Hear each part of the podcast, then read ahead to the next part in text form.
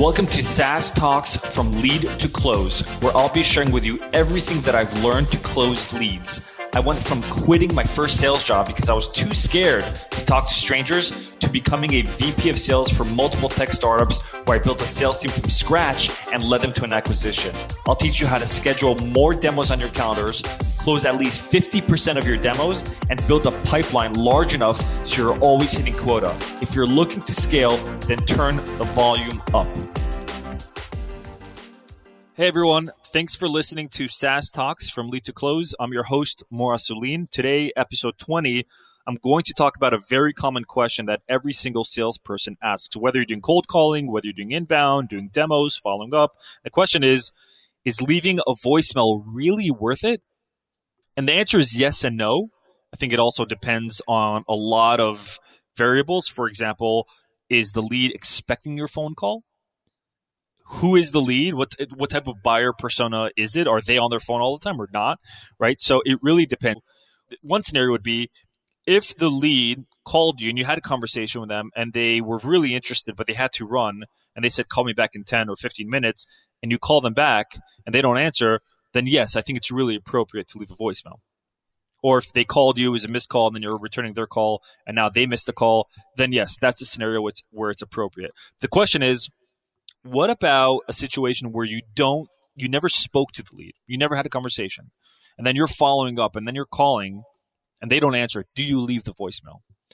And I think you should limit the amount of times you leave the voicemail, meaning leave, have less voicemails than you have calls, obviously. And I think it's important to understand what is the anatomy of the voicemail. And it's very similar to an anatomy of an email subject line.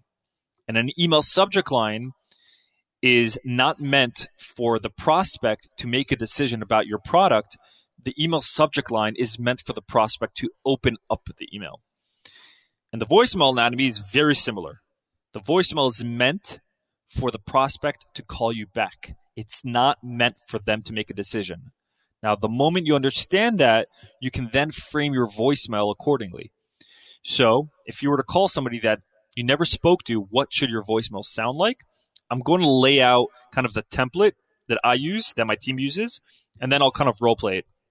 So the template would be you would do the greeting. So hey would be the greeting, and then um, you would insert the person's first name. So hey John, hey Sally, and then the next part would be it's, and then you insert your first name. So, hey, John, it's Mor.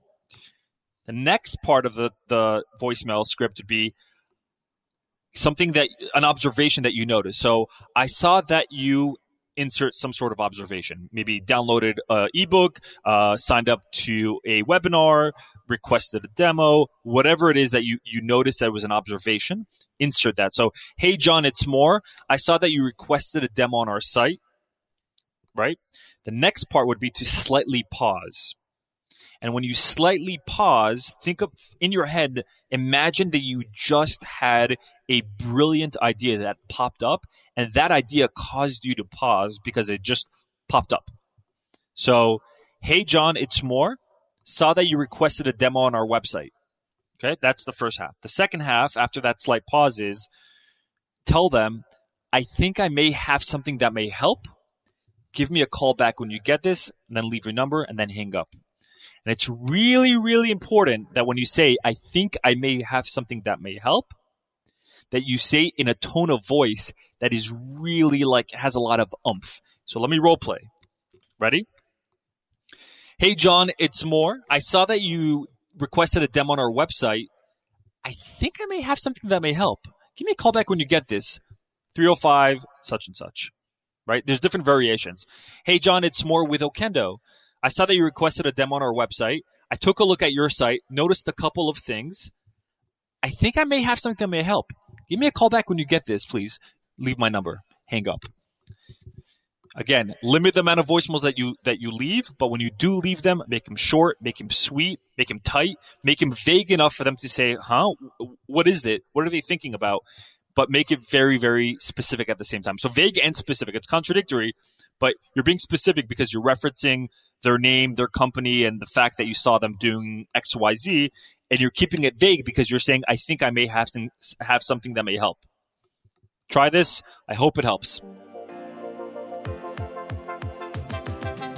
Thanks for listening to today's episode. If you found this relevant or practical at all, then please share this episode. Until next time, I'm your host, Mor Asulin.